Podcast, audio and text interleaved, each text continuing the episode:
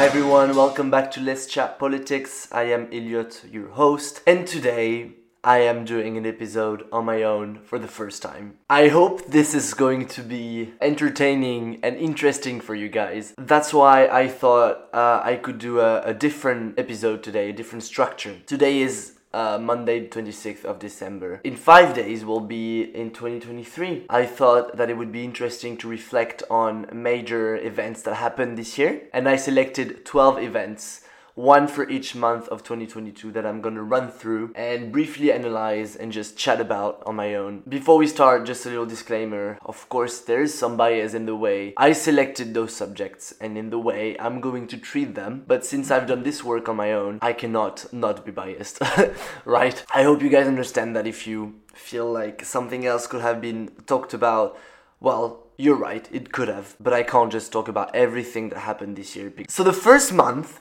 of the year was January. We start off with something quite unusual. On January the 10th, uh, in Baltimore, in the US, the first successful heart transplant from a pig to a human patient took place. Scientists from the University of Maryland School of Medicine successfully implemented a genetically manipulated pig heart into a patient named Mr. Bennett. He was 57 years old and he had a terminal cardiac disease. The man regained full consciousness in February and was able to see his family and even watch the Super Bowl. This is very American, right? You get a heart transplant, you watch the Super Bowl. Uh, well, it's a pig heart, so it didn't last forever. Um, after 61 days, he passed away from heart failure. It might sound like a crazy medical innovation, which it is, but it still raises some ethical concerns. So, first, the People for Ethical Treatment of Animals, PETA, claim that this practice is unethical, dangerous, and a tremendous waste of resources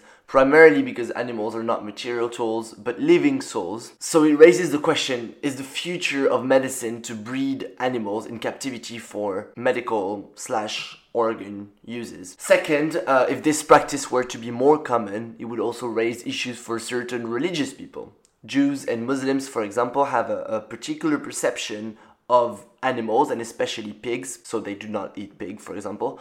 So, what would happen in the case of a pig heart transplant for a Jewish or Muslim person. If the person is unconscious, can we take the initiative of giving them a pig heart when this technically goes in against their religion? Yeah, that was it for January. Quite a quite a, a weird way to start the year and this episode. Let's move on to February. So February, well, you have all heard of that. Um, I, I don't want to spend too much time on it, um, but I could not avoid as well. So on February the 24th, Russia invaded Ukraine, and on February the 26th, the European Union with the US and their allies prevented Russian banks from using the SWIFT payment system and they imposed harsh economic sanctions on the Russian central bank um, and additional restrictions on Russian elites. These sanctions contributed to a difficult situation for the Russian economy and it's been going on for 10 months now. Well, I'm not going to summarize the war in Ukraine because it's all over the news all the time, but I thought it would be interesting to focus on a particular element, which is the number of casualties. It's very, very, very difficult to evaluate the number of casualties on both sides in Russia and Ukraine. So let's I took an example to show for the number of deaths in Ukraine, civil civilian death. According to the Ukrainian government, there is between 8,000 and 33,000 civilians that have been killed between February and December 2022. According to the UN, 6,700 people were killed for the same period of time. For the US, 40,000 people were killed. We don't really know how many people passed away. And hopefully, if the conflict ends soon, it will be easier to identify the people that have passed away. Very recently, earlier this week actually, Zelensky, the Ukrainian president, left Ukraine for the first time since the beginning of the war to meet Joe Biden in Washington, D.C. The American president announced that he will give 45 billion US dollars to Ukraine to help with the war. Uh, but of course, the bill still needs to be passed in Congress. So we'll see how that evolves. At the moment where I'm recording that, we don't know. March. On the 9th of March 2022, there was an election, a presidential election in South Korea, and the People Power Party candidate Yoon Suk Yeol was narrowly elected president of South Korea. It was very, very, very close. Uh, the final count was separated by less than 1% of the votes. uh, making the results one of the closest one in, in South Korean history. So who is this person? Who is Mr. Yoon? First of all, one thing we need to know is that both presidential candidates were perceived as extremely unpopular. Uh, there was a high, quite a high turnout of 77%. The voters were highly disappointed in them, and the election was highly criticized by the South Korean media. It was described as, and I quote, the election of the unfavorable. So Mr. Yoon, uh, he is quite controversial uh, one of the key campaign promises that he has made clear is to abolish the Ministry of Gender Equality and Family, and he also wants to decrease the budget used towards equality for women in a context where South Korea already faces high misogyny problems. On the other hand, he says that he wants to tighten South Korea's relationship with the US, so we'll see about it in the near future. April. So on April the 4th, the sixth assessment report from the Intergovernmental Panel Climate Change, so IPCC, was released, and scientists warned that in order to keep global warming to 1.5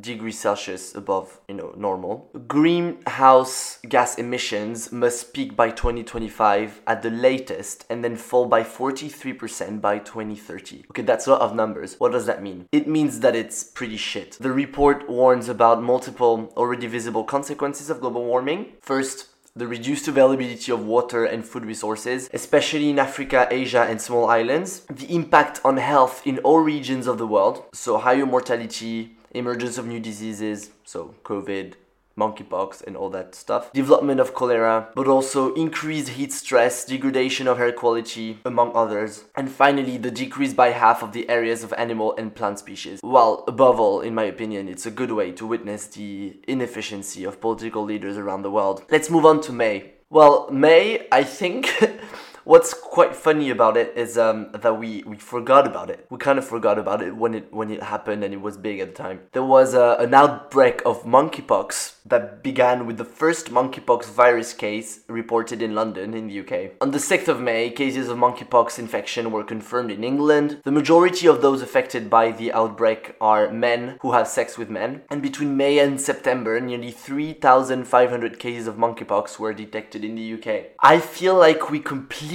stopped talking about it now. They developed a vaccine, the NHS bombarded us with texts to get vaccinated, but then who is talking about monkeypox on a daily basis? Have you guys talked about monkeypox with your parents around Christmas dinner? I don't know, but I don't think so. I feel like it was completely outshone by COVID. In June, southeast Afghanistan was hit by an earthquake with a magnitude of 6.2 on the Richter scale. It had an impact on the province of Paktika Khost and some of the areas of Pakistan bordering Afghanistan. At least 119 million people, including including in some areas of Iran and India, felt it and more than 500 kilometers distant. It was the deadliest earthquake of the year and the deadliest in Afghanistan since 1998, with at least 1,163 casualties and more than 6,000 injuries across eastern Afghanistan and western Pakistan. At least 10,000 homes were seriously damaged or had collapsed because of the earthquake. The main reason why it was so deadly is because the area was heavily inhabited and had low quality buildings made of wood and mud that were not earthquake resistant. At the same time, the country was already weakened by the political instability after the Taliban took power last year. You know, they lacked medical supplies and had to launch rescue missions under very, very bad weather. The consequences are likely to be very long and harsh on the people affected. Again, I feel like although we were quite aware of what was happening. Um, it was not talked about enough in the media. In July, new election, new election in India. Droupadi Murmu, sorry if I pronounce it the French way. I don't want to take the risk of trying to to pronounce every single name in English because I'm gonna mess it up. So it's gonna be French way for that. So Murmu was elected president of India, making her the 15th president of the country and the first tribal woman and the youngest person to be elected to the office. She received a tiny bit more than 64% of the votes, which is a significant increase over the number of votes openly announced in her favor before the election, which indicates that there was a, an extensive cross voting in her favor. So, a little background about Murmu. So, she's 63, but still the youngest Indian president. Uh, before she was elected, the youngest Indian president was 64, and the oldest was 77 when elected. Um, she's a member of the tribal community. So, the, the tribal community in India is an officially designated group of socially and economically disadvantaged Indian citizens. They represent nearly 17% of the Indian population, which is around 200 million people. A lot of uh, a lot of people from the community and in, in general are very happy about that because it gives hope that no matter which background you come from, you can access high political influence and represent the needs of some people that might not be represented otherwise. So her party, again, I'm going to pronounce it the French way, the Bharatiya Janata,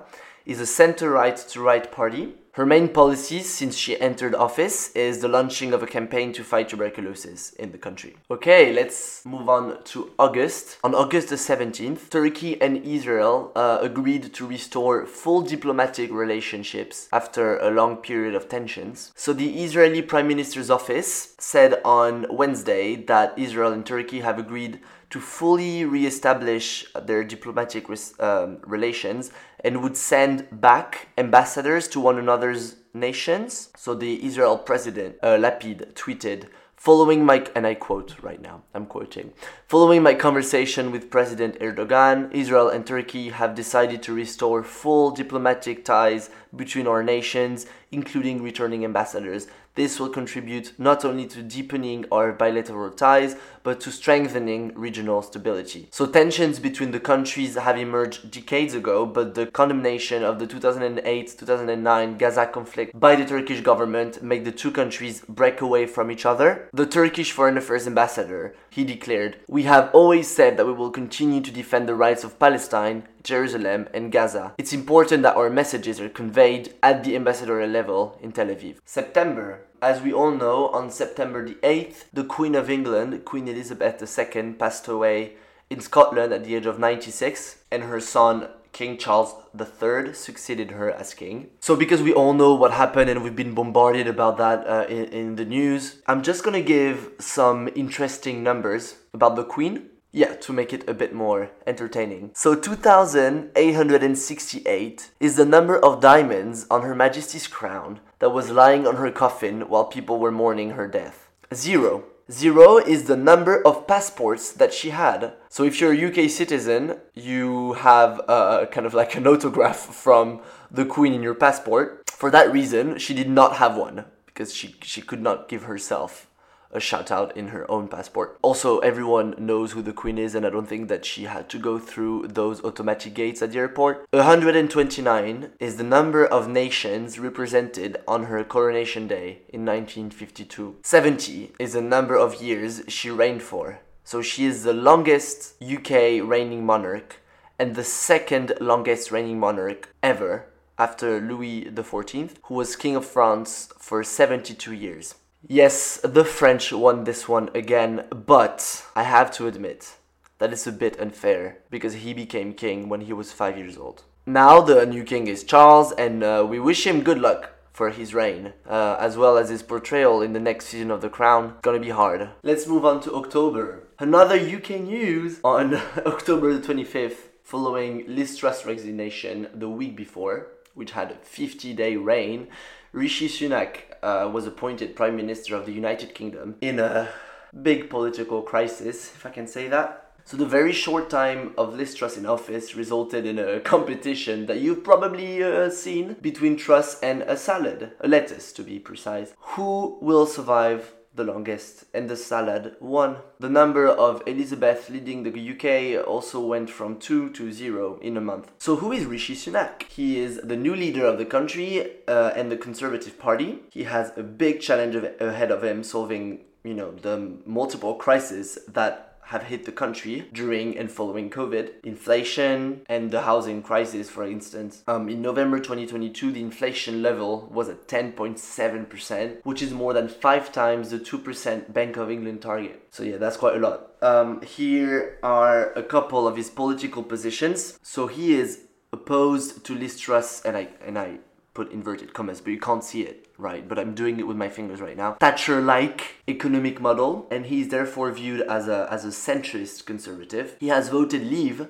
during the Brexit referendum and he wants to lower immigration. He claims himself as a LGBT plus rights supporter, saying that the Conservative Party is an open and welcoming family. However, he is uh, reluctant about bathroom and sports competitions accommodations for trans people. Uh, in terms of foreign policy, he supports the recognition of Jerusalem as the capital of Israel. He supports Saudi Arabia as an ally but still warns and recognizes the country's human rights violations. He calls China the UK's biggest long term threat and he supports the economic support of Ukraine as well as sanctions against Russia. November. So in November, the world population reached 8 billion people, according to the United Nations. November the 15th is the day of 8 billion so when the 8 billionth person was born. The advancements in public health, nutrition, personal hygiene, medicine, and high fertility in a lot of countries contributed to this rapid increase. It took the world population 12 years to increase from 7 to 8 billion people. But according to estimations, it will take another 15 years to reach 9 billion, indicating that the population's overall growth rate is slowing down. Areas with the lowest incomes per capita also tend to have the highest fertility rates. The majority of them are located in sub Saharan Africa. Uh, Nigeria, for example, is predicted to be the third most populated country in the world in the next few decades. The Sustainable Development Goals, which remain the world's main way to calculate what it means to be sustainable and healthy and happy in the future, according to the UN, will probably be limited in many countries due to the rapid population growth because it means overconsumption, a big carbon footprint, but also resource distribution problem, and the list goes on and on. And finally, December. So on December the 18th took place the World Cup final, France against Argentina. So the World Cup was, as you may know, criticized and boycotted by many people because of various controversies. Here are a couple of them. So first, in Qatar, it's against the law to be gay. Uh, the maximum prison term for same-sex relationships under the Qatar uh, Penal Code of 2004 is 7 years. When former Qatari player and World Cup ambassador uh, Salman said in an interview with German media that homosexuality was, and I quote, a damage in the head. It sparked indignation around the world. Officials for the Qatar World Cup have started removing LGBT plus emblems from fans entering stadiums in an effort to minimize the politicization of the topic. International teams that intended to protest using rainbow one love uh, armbands were forced to abandon their plans before the first game began after being threatened uh, with on field disciplinary action, which would have resulted in an immediate yellow card for any players uh, wearing any LGBT related symbol. Second, uh, according to Forbes, the Qatari government spent over 200 billion American dollars on the World Cup, making it the event with the largest infrastructure expenditure in FIFA's history. The image of the 2022 FIFA World Cup has been heavily damaged by accusations of needless death of migrant workers. Thousands of migrant workers uh, traveled to the country. Many of these employees were from Bangladesh and other developing nations surrounding Qatar or in Asia. Migrant workers have reportedly suffered violations of their labor rights, they have lived in terrible conditions, and others have claimed to have been tricked about the nature of their employment. Third, um, the World Cup has been described as a climate catastrophe. Just like any other World Cup, it's not necessarily environmentally friendly, uh, but some of the measures were particularly harmful in this one. For instance, uh, there were planes transporting football fans in and out of the country every single day, and there was outside air conditioner for players to play in uh, chiller conditions because the climate in Qatar uh, is very hot. And the list is still long. There is accusations of corruption in the reference. There is a, a, last minute ban on alcohol that really pissed off some of the of the football fans and it goes on and on and on. Right, that brings me to the end of this episode. I hope that you guys found it interesting although I don't have someone with me. I'll see you very soon for another episode. Bye bye.